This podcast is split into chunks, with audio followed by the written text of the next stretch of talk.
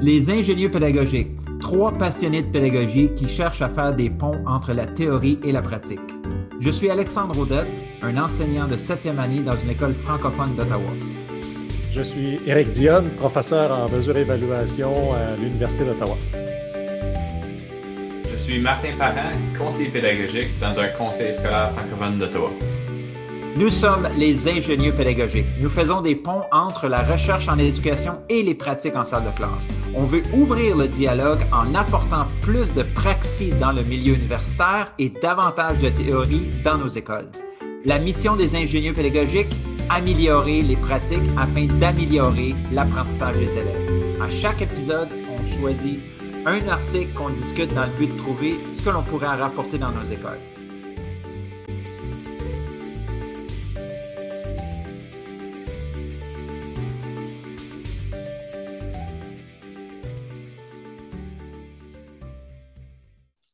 Donc, euh, bienvenue dans ce euh, nouvel épisode des ingénieux pédagogiques. Je suis euh, ce matin avec les autres habituels. Alexandre Audet. Bonjour, Alexandre. Bonjour, Eric. Et Martin Parent. Bonjour, Martin. Bonjour, bonjour. C'est un épisode un petit peu spécial qu'on tourne dans le cadre de cet épisode. C'est qu'on a un invité spécial. Donc, généralement, nous sommes que les trois gars ensemble et discutons d'un article.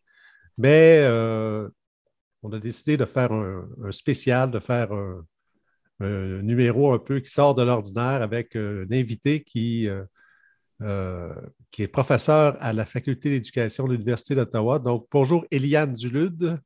Bonjour, merci à vous de m'avoir invité et de partager vos réflexions et de discuter avec moi ce matin. Et puis, sans surprise, Iliane, donc, on va discuter d'un de tes articles. C'est un, petit peu, le but du jeu.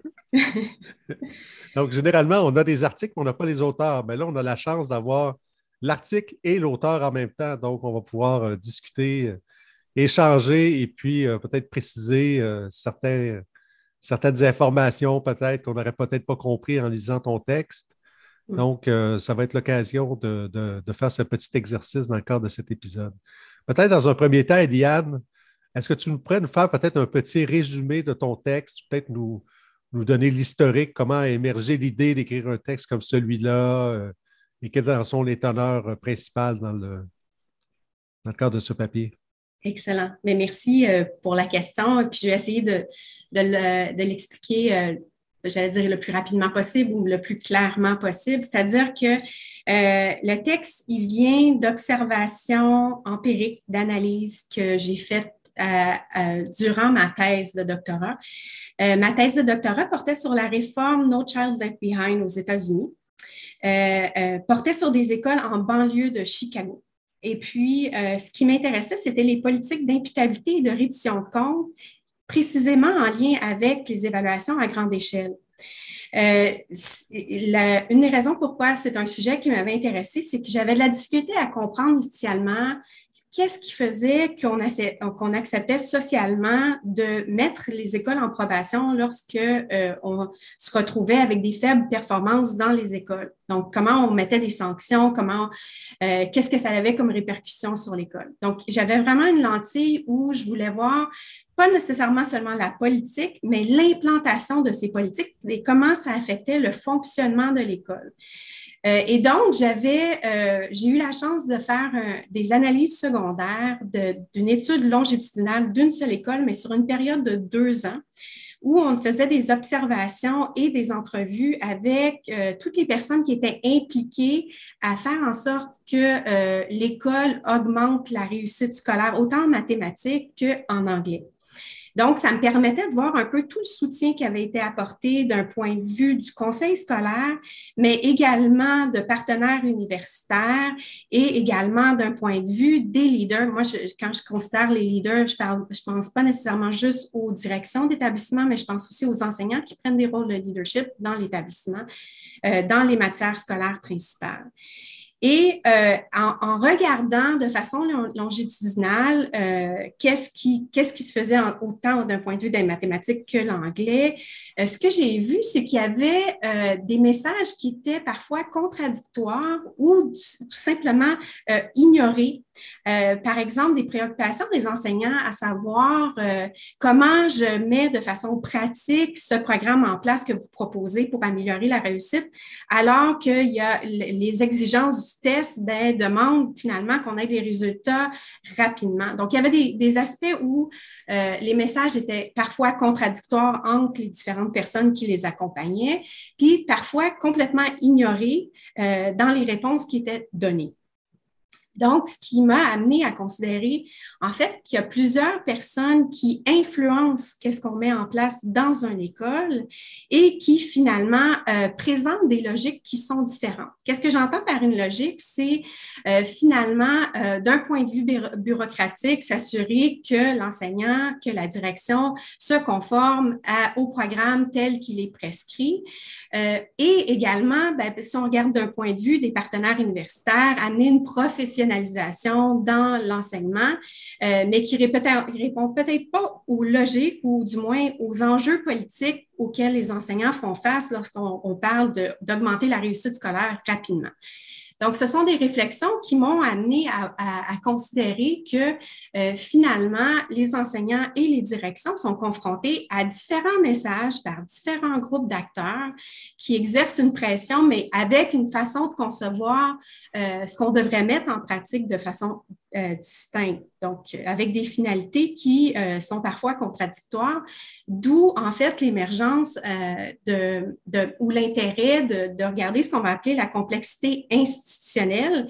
La dimension institutionnelle ici, elle vient avec l'idée que parfois il y a des logiques qui sont installées dans l'école qu'on prend pour acquises parce que ça fait longtemps qu'elles sont présentes. Donc on peut parler par exemple des enjeux d'imputabilité puis de reddition de compte, notamment qu'on soit en Ontario, au Québec où ça fait déjà plus d'une décennie qu'on parle d'une gestion axée sur les résultats, euh, qui est bien présente, bien installée dans les pratiques des enseignants. On sait qu'il y a une période dans l'année où on prépare les, élèves aux tests. Et ça, ben, ça vient, quand on parle de mettre en place un nouveau programme, ça va venir teinter les priorités de l'école puis la façon de, de concevoir quelle place on va lui accorder. Donc, c'est un peu sur ces bases-là, puis sur la base de, données empiriques qui ont été faites aux États-Unis, euh, que euh, j'ai élaboré avec mon collègue un cadre théorique qui pourrait peut-être nous intéresser de voir qu'est-ce qui se passe concrètement dans les écoles au Canada, notamment en contexte minoritaire francophone, et qu'est-ce que ça a comme répercussion chez les directions et chez les enseignants. Eliane, tu mentionnes euh, le mot logique, puis c'est un mot qui est, qui est revenu dans, dans l'article. Euh, est-ce que tu pourrais définir, puis peut-être tu en as parlé un petit peu, mais définir qu'est-ce qu'on entend par le mot logique, peut-être euh, juste euh, repasser certains mots de vocabulaire qui sont importants. Absolument. juste, excusez de vous couper la parole. Juste avant, on a oublié de mentionner le nom de l'article qu'on discute aujourd'hui. Donc, je ne sais pas si, tu voudrais nommer l'article, puis ensuite répondre à la question de Martin. Oui, euh, je vais retourner sur euh, le nom de l'article. Donc, l'article, c'est Institutional Complexity and Multiple Accountability Tension, a conceptual framework for analyzing uh, school leaders' interpretation of competing demands. Donc, pour répondre à la question, euh, en fait, on parle souvent de, de système euh, on parle euh, souvent, dans, même actuellement, de qu'est-ce qu'un système, puis d'un point de vue macro. Euh, de cette perspective-là, dans une intention néo-institutionnaliste, qui est un courant qui est très fort, autant aux États-Unis que, par exemple, dans, certains endroits en Belgique, c'est dire qu'est-ce qu'on peut voir d'un point de vue des politiques qui sont mises en place, de la structure qui est mise en place qui va avoir une incidence en fait sur l'établissement. L'intérêt de la logique, c'est de dire qu'il existe des normes, il existe des valeurs, il existe des pratiques qui vont au-delà de juste qu'est-ce que l'enseignant fait, mais dans l'organisation de l'école en, elle-même et qui durent depuis longtemps. On peut penser, par exemple, c'est sûr que c'est pas une logique sur laquelle je me suis nécessairement attardée, mais la question religieuse. Qu'est-ce qui nous reste qui est institutionnalisé, qui vient, par exemple, du catholicisme? Dans les pratiques. Donc, je pense par exemple dans les écoles catholiques, le fait de faire la prière le matin, ben c'est un, un rituel ou c'est une norme, c'est une pratique qui est institutionnalisée puis qu'on ne met plus en considération, mais ça fait partie dans notre mode de fonctionnement. Donc, c'est un peu ça l'idée des, logiques, c'est de dire qu'au-delà de juste parler de, de, de la macro-structure, donc par exemple le ministère, le conseil scolaire, puis l'école, qui est toute la structure qui est en place dans le système, c'est de dire comment ça, ça vit dans notre école de façon quotidienne, puis qu'on finit finalement par le prendre pour acquis, puis c'est bien établi. Puis j'imagine, tu sais, là, ça me, fait, ça me fait réfléchir. Moi, j'entends, j'ai comme un, mot qui vient en tête, là, j'ai le mot culture un peu qui vient en mm-hmm. tête quand on parle de logique. Euh, puis on peut, comme sûrement que ça existe, qu'il y a des politiques qui sont mises en place, mais à cause de certaines cultures, euh, sur papier, on voit, ah, on a, on a instauré telle, telle, telle politique, mais ça ne se vit pas vraiment encore à cause de certaines logiques qui existent déjà dans le système. je trouve ça super intéressant. Je ne sais pas si tu es d'accord avec, avec ça, Eliane. Absolument. Puis je pense qu'un des défis de la notion de culture, c'est que des, des, fois, elle est difficile à saisir ou à opérationnaliser.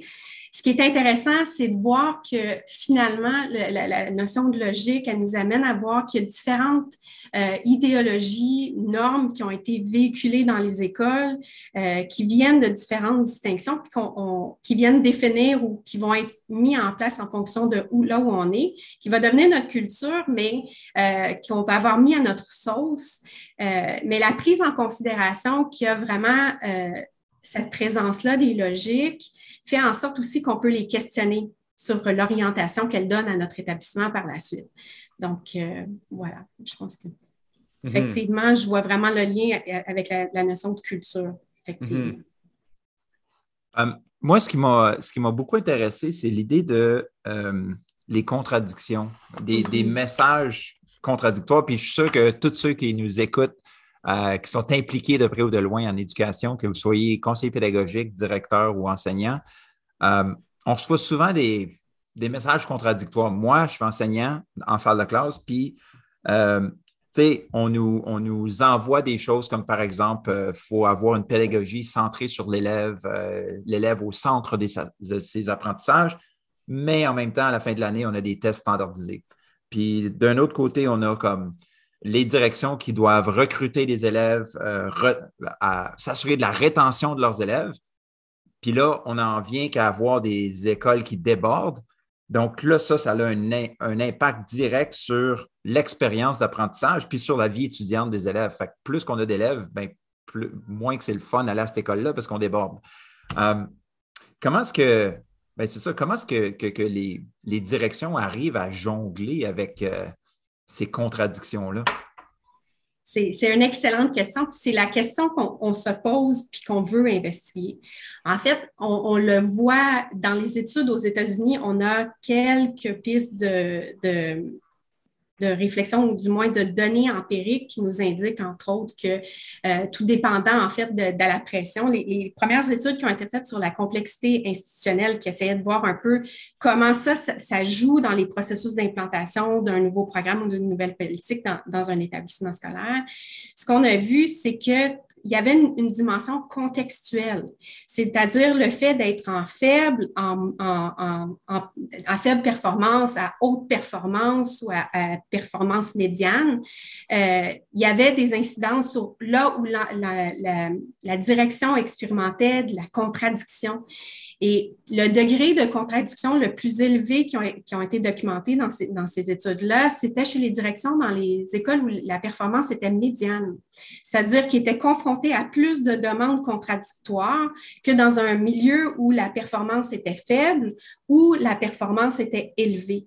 Donc, ça veut dire qu'il y a beaucoup de choses qu'on a assez peur sur qu'est-ce que les directions, en fait, euh, qu'on n'a pas encore eu la chance de documenter sur qu'est-ce qui fait la distinction entre une direction finalement qui arrive à jongler toutes ces contradictions, puis à faire avancer son équipe école, puis même les priorités ou la vision que l'école s'est donnée euh, par rapport à un autre. On sait qu'il y a des gens qui en sont paralysés d'ailleurs, à titre anecdotique bien évidemment, des conversations que j'ai eues avec euh, des surintendants dans, dans des conseils scolaires. Et donc, c'est un enjeu qui est quand même assez important parce que ça, quand on veut faire vivre, par exemple, un projet éducatif dans son école, bien, ça va avoir des incidences également sur les priorités qui vont se faire dans l'école, malgré toutes nos bonnes intentions.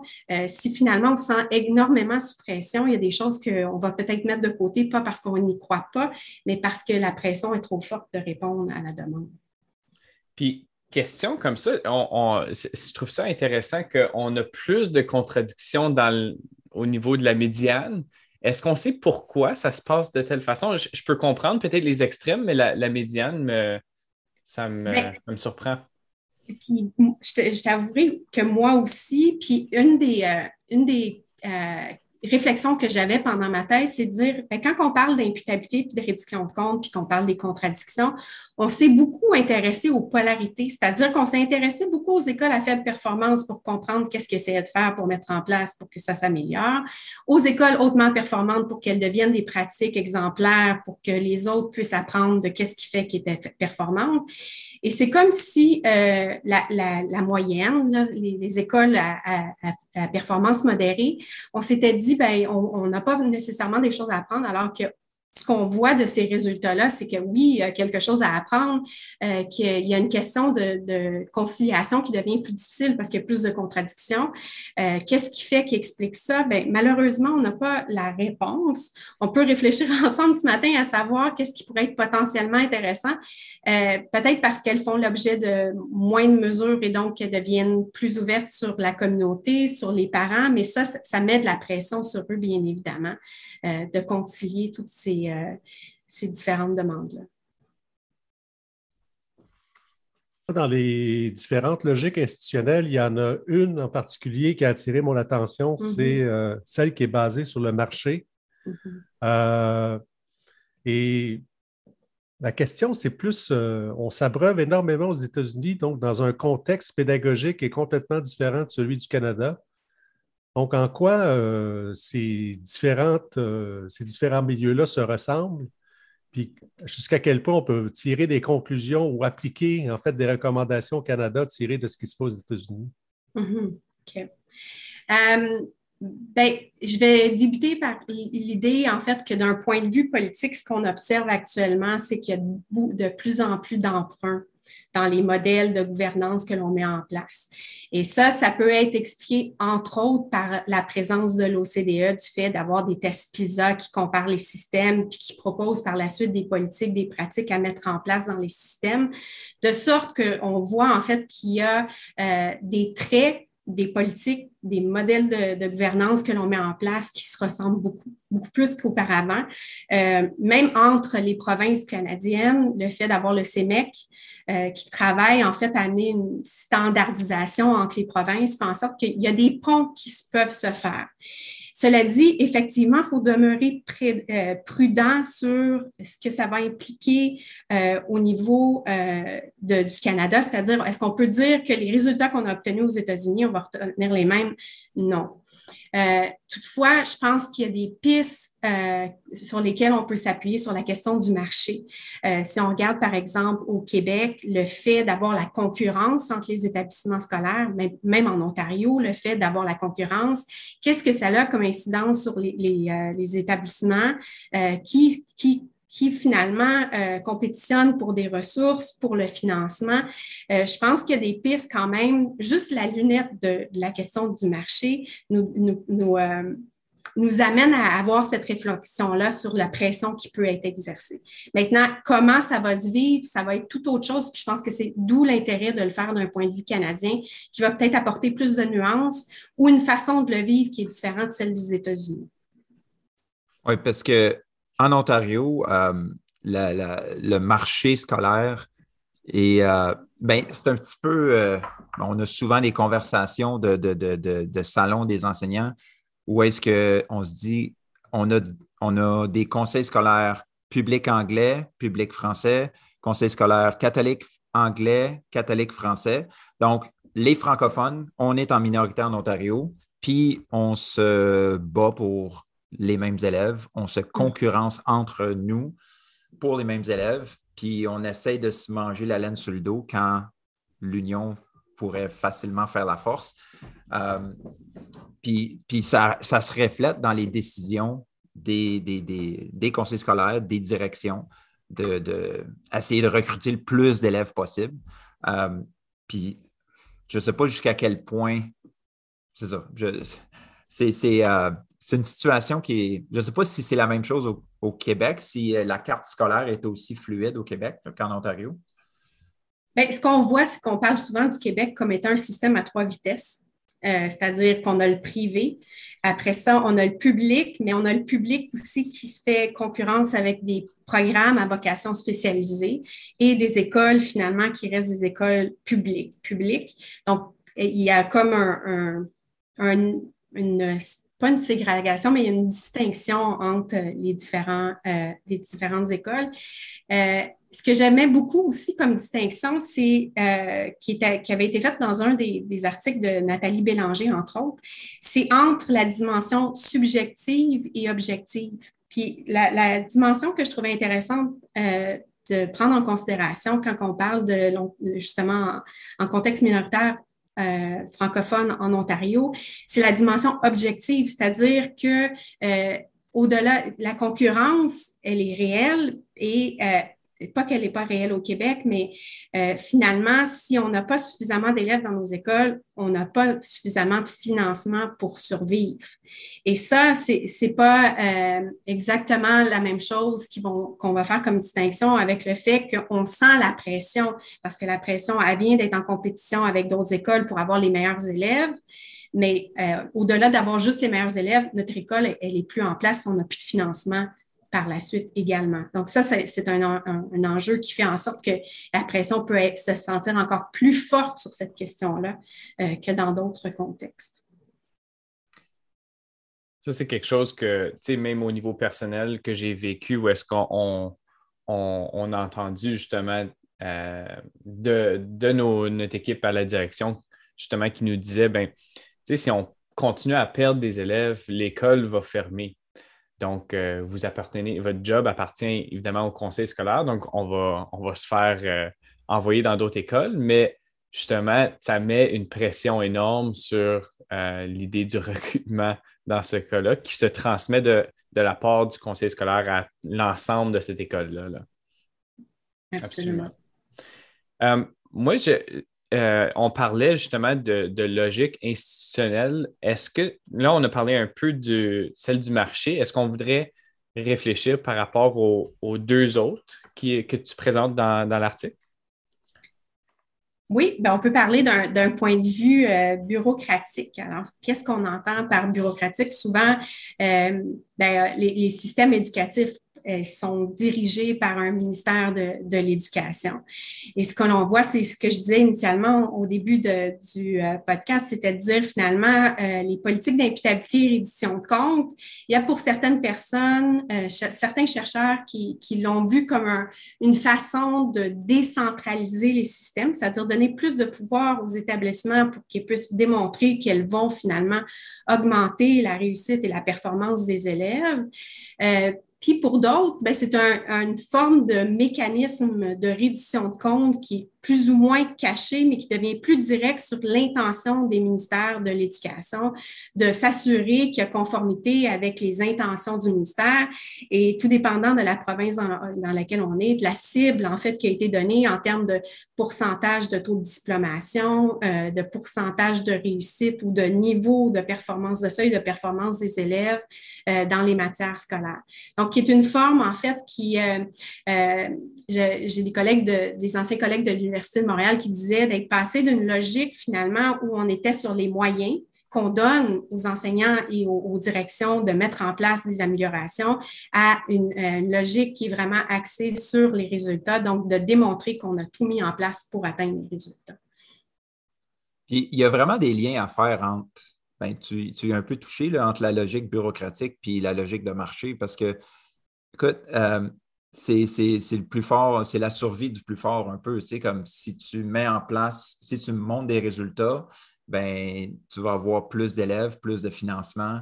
Donc, c'est, il y a vraiment une interaction entre ces, ces différentes logiques-là. là Absolument. Puis une des choses qui est intéressante quand on regarde d'un point de vue canadien, euh, c'est souvent quand on se disait justement la question d'Éric tout à l'heure, à savoir ben, est-ce qu'on peut vraiment se comparer aux États-Unis? Euh, souvent, ce qu'on se disait initialement, c'est qu'on ne peut pas se comparer aux États-Unis parce qu'on n'a pas des systèmes de conséquences, c'est-à-dire avoir des sanctions et des récompenses en fonction de la réussite scolaire. Or, euh, il y a des travaux plus récents, des travaux de COP qui montrent en fait que toute la dimension de l'influence sociale va venir jouer dans la perception de la, pression qui, est exercée sur l'enseignant, mais aussi sur la direction. Puis, euh, une des, une des, réflexions qu'on avait, c'est euh, la place de l'Institut Fraser. Donc, quand on parle avec les directions, le fait d'avoir des classements, donc de reprendre ce que les, les, résultats scolaires des, euh, des, élèves dans les provinces, de classer les établissements, même si ce n'est pas la, la, province qui a pris la décision, le fait qu'il existe des organismes qui, eux aussi, se donnent cette mission-là, euh, qui s'inscrivent dans une logique de marché très ouverte, fait en sorte que ça exerce aussi une que parce que les parents les voient, les classements, et donc se fient souvent au classement ou vont regarder les classements pour euh, voir vraiment quelles sont les bonnes écoles de leur quartier. Et en Ontario, on a le gouvernement de l'Ontario, le ministère de l'Éducation de l'Ontario publie les données sur son site web des écoles. Euh, un parent qui, qui, magasine pour une école pour son enfant, il peut aller voir euh, c'est quoi le taux de réussite aux tests provinciaux des trois dernières années, euh, c'est quoi le pourcentage d'enfants dans cette école-là qui viennent d'une famille euh, francophone ou non francophone? Donc, ils ont vraiment un portrait de l'école avant même d'y mettre les pieds, avant même de se faire une première impression. Puis ça, c'est là qu'on voit le, lien, je pense, entre la bureaucratie et le marché. Là, c'est souvent, souvent ça qu'on oublie en tant qu'enseignant. Tu sais, quand j'étais en salle de classe, je me, je me rappelle pas de penser justement aux, pressions bureaucratiques ou euh, du marché. Euh, peut-être un peu du marché, mais euh, c'était beaucoup la logique professionnelle qui, pour moi, était la plus importante. Puis je pense que c'est juste mettre des mots sur ces autres logiques-là, des autres pressions qui existent dans le monde de l'éducation, ça peut éclaircir pour les enseignants, pour tous les acteurs en éducation, justement, quelles, sont, les, euh, quelles sont les influences dans notre système. Une fois qu'on devient conscient de ces influences-là, ben là, on peut commencer à, mieux avoir un dialogue qui est plus, euh, qui est plus conscient, puis qui c'est un vrai dialogue et qui a probablement plus de répercussions éventuellement sur notre système d'éducation.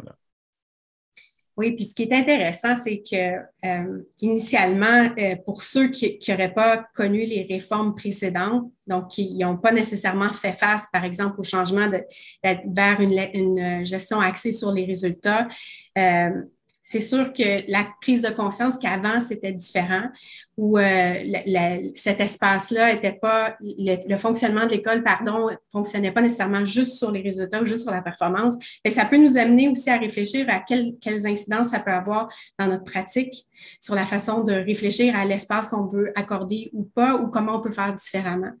Euh, et, et donc, je pense que c'est euh, c'est comme tu le dis, Martin, une bonne façon en fait de, prendre conscience de ces types d'influences qui sont là, euh, qui ne euh, sont pas nécessairement, on n'en est pas nécessairement conscient, mais quand même vont venir orienter euh, les, les, priorités de l'établissement.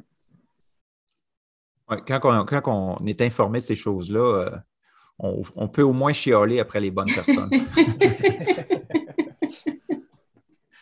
Est-ce qu'il y a un contre-courant à l'approche basée sur le marché parce que moi, je, me bats beaucoup contre justement le ranking des écoles, le classement des écoles, le classement des universités, euh, qui sont certes des, des informations qui pourraient être utiles, mais qui peuvent être aussi hautement galvaudées. Euh, est-ce qu'il y a un contre-courant qui existe? Parce que, en fait, tu nous parlerais de, d'une grande société où tu nous parlerais de l'école, pour moi, c'est un discours qui peut s'appliquer autant à l'un qu'à l'autre. Mhm. Euh, est-ce que euh, il, y a, vraiment un mouvement pour justement redonner à l'école euh, son sens de bien commun, c'est-à-dire un bien qui, est financé normalement par tous les citoyens d'une juridiction, justement pour être à l'abri de, des pressions du marché? Euh, il y a certainement des euh, mouvements de sociologie critique qui vont probablement aller dans, ce sens-là, euh, notamment parce que ce qu'on voit, c'est que la logique de marché crée beaucoup plus d'iniquité que d'égalité. donc, on voit quand même qu'il y a des... Mais est-ce qu'on on voit d'un point de vue sociétal, est-ce que c'est ça la question, Eric, à savoir si on est en train de vouloir remettre en question parce que j'ai l'impression, puis très humblement, là, parce que c'est un des aspects qui est difficile de discuter avec, euh, quand on fait de la recherche sur ces sujets-là, c'est des sujets qui sont sensibles. Euh, c'est pas nécessairement un sujet que les gens vont sourire. Ils vont peut-être le faire dans, des cours à l'université, euh, mais vont-ils participer à la recherche? Ça, c'est un, un des, des, enjeux importants qui pourrait en fait nous aider à, si on veut avoir des systèmes qui sont plus équitables, à montrer en fait qu'est-ce que ça crée comme inéquité. Euh, donc, ça pourrait faire partie des, euh, des, aspects qu'on pourrait éventuellement mettre de l'avant, des iniquités que ça crée. Si on veut vraiment avoir des systèmes équitables, qu'est-ce qu'on peut faire comme mouvement pour justement revoir des politiques ou des programmes ou des pratiques qui sont en place, qui finalement on prend pour acquis qu'ils euh, n'ont pas énormément d'incidence, mais ultimement, ils en ont. Et qu'est-ce qu'on pourrait faire pour faire changer les choses? Parce que moi, ce qui me fait toujours un peu sourire, c'est que quand même, au Canada, on est une juridiction qui est hautement taxée. Mm-hmm. Donc, l'impôt sur le revenu, taxe à la consommation, etc., etc. Ce qui est moins le cas aux États-Unis. Donc, jusqu'à un certain point, je peux comprendre qu'aux États-Unis, on soit davantage dans une logique de marché. Je peux, je peux le, rationaliser. Mais au Canada, j'ai du mal à le rationaliser de la même Mm-hmm. façon parce qu'on paye des impôts, on paye des taxes, on paye une quantité phénoménale d'impôts de toutes sortes. Donc, en principe, pour se doter de, systèmes d'éducation, de systèmes de santé, mais de différents biens communs qui devraient justement être à l'abri des Mhm. pressions du marché. Et j'ai comme l'impression qu'on paye maintenant de plus en plus d'impôts pour se faire dire que de toute façon, on doit être en concurrence malgré tout, parce que Mhm. ce dont on parle dans les écoles euh, primaires et secondaires en Ontario ou au Québec, c'est exactement le même discours qu'on entend à l'université. Donc, il faut remplir nos quotas d'étudiants parce que sinon, on ne sera pas rentable. Donc, euh, c'est là que j'ai du mal à comprendre, c'est-à-dire, est-ce que c'est une question de financement? C'est une question de, je vais, dire, je vais le dire, de détournement de fonds. Est-ce que les, fonds qui devraient être accordés à l'éducation ne le sont pas, sont, vont ailleurs? Euh, qu'est-ce qui pourrait expliquer que dans tous les cas, et c'est quasi euh, le, fil d'Ariane au travers de tout ça, c'est que on est, on est, on dirait qu'on est tout, il n'y a qu'un seul modèle qui, puisse exister. C'est le modèle basé sur le marché. Mm-hmm. je crois que les croyances sont quand même assez fortes sur le fait que euh, la manière de faire de la gestion, de la manière dont le privé peut servir finalement les élèves, euh, les pratiques de gestion sont beaucoup plus efficaces que ce que le système public peut donner. Euh, et donc, est-ce qu'on a suffisamment de données pour démontrer en fait les enjeux que ça représente autant pour les élèves, euh, pour les directions? Est-ce que euh, le système est plus efficace qu'avant? Est-ce que c'est le fait de justement laisser de mettre les écoles en concurrence? Est-ce que c'est ce qu'on veut pour un système public? Je pense qu'il y a des questions de fond que tu poses, Eric, ce matin, euh, qui nous amène à dire que si on veut vraiment avoir un système équitable, puis si on croit vraiment notre système d'éducation publique pour lequel on s'est battu, parce que ça fait pas si longtemps que ça, en tout cas du point de vue du Québec, je vais me permettre de dire qu'on a un système éducatif qui fait en sorte qu'on a démocratisé l'éducation, qu'on l'a rendu accessible à tous. Euh, qu'est-ce qu'on veut aujourd'hui pour notre système éducatif? Je pense que c'est des questions de fond euh, faut, qui sont importantes de poser, euh, puis qui revient à des questions pour moi qui sont systémiques et pas juste repose sur la responsabilité de l'enseignant ou de la direction. Euh, moi, je, continuerai euh, euh, la discussion sur l'article parce que l'article parle beaucoup de comment, ben, de la, manière que je l'ai compris, c'est comment est-ce que les directions d'école prennent les, les directives qui viennent d'en haut, puis arrivent un peu à les digérer pour les recommuniquer à leurs enseignants, à leur milieu.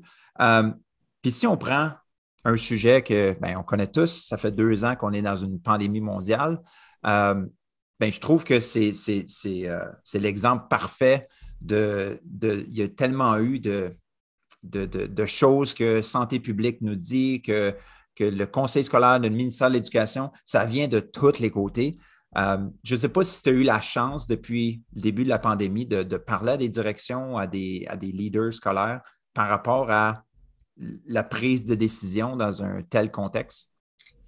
Ben, j'ai eu la chance, j'ai la chance d'en discuter avec les étudiants qui sont des directions euh, en début de carrière dans, dans les cours à l'université.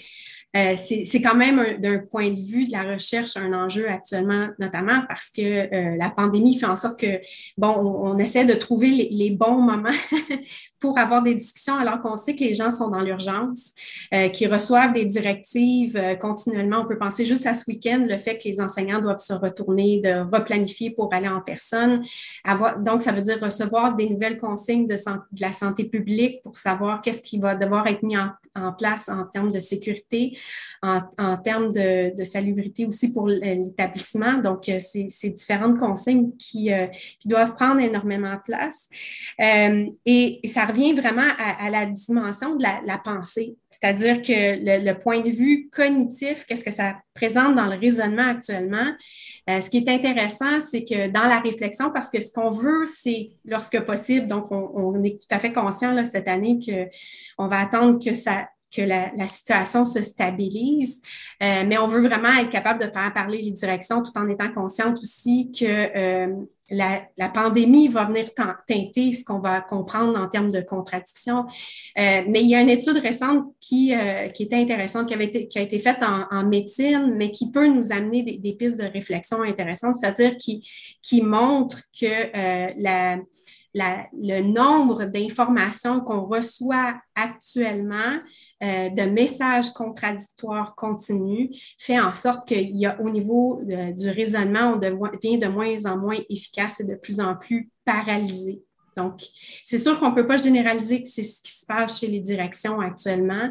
Ça nous donne des pistes intéressantes à savoir qu'est-ce qui, euh, dans le, mode de réflexion actuellement, peut se passer pour certaines personnes, alors que d'autres, euh, ben, je vais un peu parler, mais sans trop élaborer sur la question, mais il y a tout un, mouvement aussi de, réflexion sur la, la pensée paradoxale je vais, vous donner un scoop ce matin, mais c'est euh, notamment le fait qu'il y a des chercheurs qui, depuis un, certain temps, s'intéressent justement à savoir comment on fait pour, dans, ces positions-là d'être toujours dans, des, dans de la contradiction. Puis l'idée du raisonnement paradoxal, c'est un peu comme euh, la mentalité de croissance quand euh, de Carol Dweck qui parlait, bon, ben, qu'est-ce qu'un un raisonnement de pensée d'une personne qui ne voit pas l'intelligence comme étant fixe? Puis c'est le, le même principe avec la pensée paradoxale, c'est qu'est-ce qui fait en sorte que les gens qui se retrouvent face à la contradiction euh, sont capables de résoudre, ou pas de résoudre, mais de concilier le et et ou en les prenant comme pas des oppositions, mais en étant des, des apports pour créer quelque chose d'innovant. Donc, ça, c'est des pistes sur lesquelles on aimerait être capable de voir parce que en, pouvant, saisissant cette façon de penser, ben ça pourrait aider aussi ceux qui commencent à un peu comprendre que oui, il existe la contradiction, oui, ça peut nous paralyser, ça peut, ça peut nous créer de l'anxiété, mais il y a des façons aussi de, de le concevoir où on peut avancer malgré tout. Donc, ça, c'est vraiment une piste sur laquelle on aimerait vraiment euh, se pencher dans la prochaine année. Moi, moi j'entends, j'entends on a parlé au préalable, on a parlé des, logiques institutionnelles, puis là, tu viens de mentionner justement euh, le côté, les schèmes de pensée. Mm-hmm. Euh, donc, qu'est-ce qui rentre en, ligne de compte dans, quand on parle de, ces schèmes de pensée-là? Bien, euh, c'est en fait, là, ce qu'on va vraiment regarder, c'est les variables qui semblent des variables qui semblent intéressantes, c'est vraiment la question de, de, de l'âge et de l'expérience. C'est-à-dire que je pense qu'on va pouvoir regarder un peu euh, des, des, directions qui sont chevronnées, qui ont expérimenté, qui ont été confrontées à des situations comme ça. Qu'est-ce qu'elles ont pu, euh, à travers leurs expériences, à travers leurs années, dans leurs réflexions, euh, mettre en place puis apprendre euh, à travers la, la, cette complexité-là à, à vraiment naviguer la contradiction les polarités auxquelles ils sont confrontés. Donc, moi, ça me mène à, une question, tu sais, en comprenant justement que euh, chaque direction, si on veut bien, va, faire, euh, faire du sens de, des politiques à sa propre façon, dépendamment de leur identité et de leur vécu. Est-ce qu'on devrait avoir, est-ce qu'on envisage un monde où est-ce qu'on a des politiques différenciées selon des régions selon certaines, selon certaines conditions, etc. Je ne sais pas. Est-ce que c'est est -ce c'est une idée folle, ça, ou est-ce je, souris, Martin, parce que euh, euh, je donnais un, cours sur la politique cet, automne, puis c'est un peu ce que les, gens, la conclusion que certains étudiants avaient, c'est-à-dire est-ce qu'on ne devrait pas avoir des politiques qui sont plus différenciées? Euh, est-ce qu'on ne devrait pas avoir des politiques qui émanent pas seulement de, par exemple, un, des, un des constats qui avait été fait, c'est de dire est-ce qu'on prend souvent des décisions en fonction du Conseil scolaire de Toronto? En, en prenant pas en considération c'est quoi la réalité des régions. Mhm. Donc, ça, c'est vraiment dire comment on pourrait avoir des, Parce que un des enjeux pour le ministère, c'est de faire en sorte que finalement, la finalité qu'on attend soit, se fasse à travers une province, ce qui est quand même assez majeur comme prise de décision quand on veut avoir un panorama qui est tout au, provinciale, mais il y a des enjeux qui sont locaux. Puis c'est un peu la, lunette dans laquelle euh, mes travaux s'inscrivent, c'est de dire les enjeux d'implantation vont toujours avoir un contexte qui va faire en sorte que entre ce que la politique demande puis qu'est-ce qui se fait concrètement dans notre école puis dans notre contexte, va faire qu'il va toujours y avoir un écart entre la politique puis euh, le réel de l'école et de la salle de classe. Donc la question de la différenciation, euh, c'est dire finalement comment on pourrait faire une distribution qui prend en, en considération euh, finalement le, la, réalité urbaine, euh, régionale, mais également qui atteint les, finalités ou les objectifs du ministère. Donc oui, ça pourrait être un, vœu pieux, disons. Oui, c'est ça. Puis, puis j'imagine, le ministère pourrait dire, le ministère de l'Éducation en Ontario ici, celui que je connais, je connais mieux, mais pourrait dire que ben, on, le fait déjà un peu en, demandant au, conseil scolaire d'élaborer des directives administratives selon les politiques. Mais je pense que peut-être on, est, on arrive peut-être à la section pont euh, bientôt, mm. mais je pense que si j'étais surintendant dans un conseil scolaire où est-ce qu'on avait un grand territoire, justement, euh, de prendre en compte justement les différences euh, entre différentes régions de mon conseil scolaire pour différencier ces directives administratives-là qui proviennent euh, de politique, justement. Ça mm-hmm. pourrait être intéressant. Donc, euh, tu as mentionné les ponts, Martin. Est-ce qu'on serait rendu euh, à, faire des ponts entre euh, justement ce que, Eliane nous a mentionné aujourd'hui? Et ben, qu'est-ce qu'on rapporte, qu'est-ce qu'on rapporte dans nos salles de classe, dans nos écoles dès, ben, dès, tout de suite? Là? Si vous écoutez ça en allant à l'école, qu'est-ce que, qu'est-ce que vous pouvez faire aujourd'hui? Je ne sais pas, Martin ou Eric, est-ce que vous aviez un pont? Ben, en salle de classe, euh, pour moi, je pense qu'on peut revenir justement à être conscient des enjeux. Quand on parle de. Euh, tu sais, on se sent souvent très loin de la politique en, salle de classe. Et puis, euh, on n'en parle pas, on n'y pense pas non plus. dans le contexte de la pandémie, on est un petit peu rapproché de, de cette politique-là à cause que ça change assez rapidement. Donc, ça a des impacts majeurs immédiats mais dans un contexte plus, entre guillemets, normal, on le ressent moins rapidement, donc ça a moins une grande présence, mais de se conscientiser par rapport à ces politiques-là, puis les, différentes pressions euh, euh, ou les différentes influences euh, ou les différents éléments qui vont venir influencer les décisions de nos directions et nos surintendants. je pense que si on se conscientise par rapport à ça, on, va être, on va vivre peut-être un petit peu moins de frustration par rapport à, aux politiques et aux directives administratives qui, sont, qui émanent des conseils scolaires à cause on va mieux les comprendre. Est-ce qu'on va être heureux euh, avec ces directives administratives-là? Peut-être pas, mais on va mieux les comprendre. Donc, ça va, je pense, diminuer euh, notre niveau de frustration, nos, nos, émotions négatives par rapport à ça. Fait que ça, ça serait un pont que je ferais, moi, euh, si j'étais enseignant en salle de classe. C'est une des choses que je pourrais faire immédiatement. Et pour continuer sur ton idée, Martin, moi, ce serait de, de mentionner aux leaders scolaires de euh, ne pas avoir peur d'être transparent. De, parce que moi, je suis en salle de classe, j'enseigne à mes élèves, je cours d'une classe à l'autre, puis euh, je fais ma petite affaire. Mais il y a des fois que il y a des, décisions qui sont prises au niveau de l'école, euh, que ce soit directement avec la direction ou avec les surintendants. Puis on, sait comme, on est comme, ben, pourquoi ils ont fait ça? donc, je pense qu'il y avait plus de transparence. Si on savait un petit peu plus les, les, toutes les directions que, ils se font tirer un peu, euh, je pense que ça nous aiderait, les enseignants, à comprendre euh, qu'est-ce qu'ils sont en train de vivre, puis euh, peut-être qu'on sauterait moins vite aux conclusions. Une meilleure communication, dans le fond, absolument.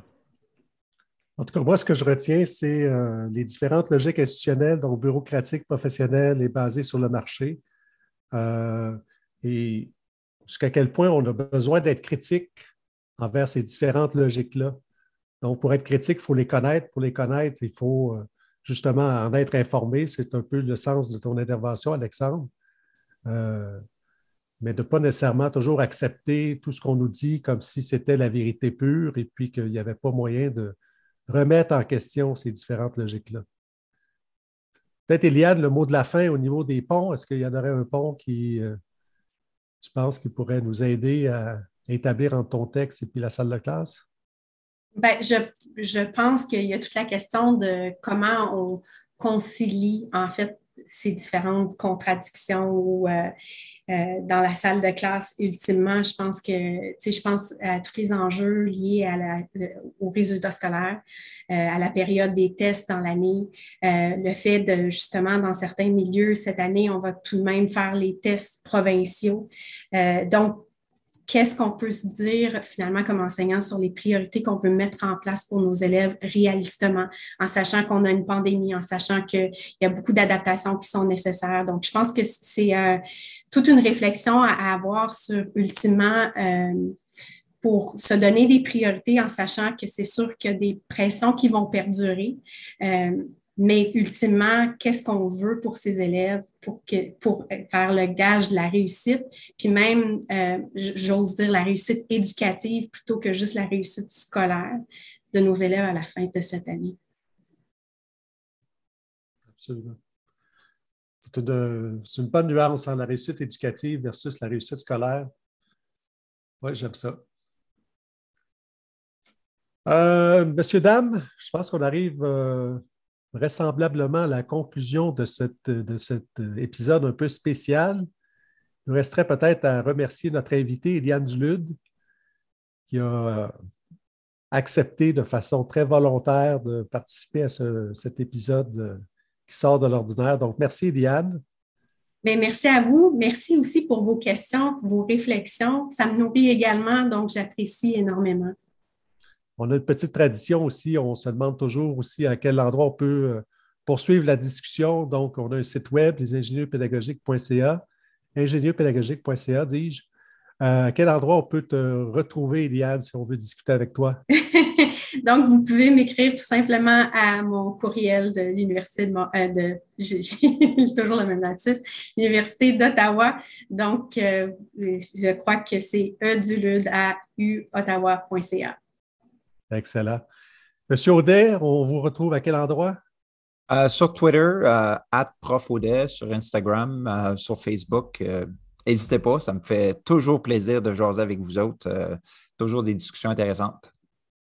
Et Monsieur Parent? Oui, moi, c'est at monsieur underscore parent sur Twitter. Et puis, on est aussi sur Facebook et Instagram.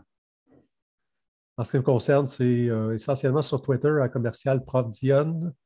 Et puis, ben, il nous reste juste à vous remercier tout le monde. Merci d'avoir été là. Et puis, on se donne rendez-vous pour un prochain épisode.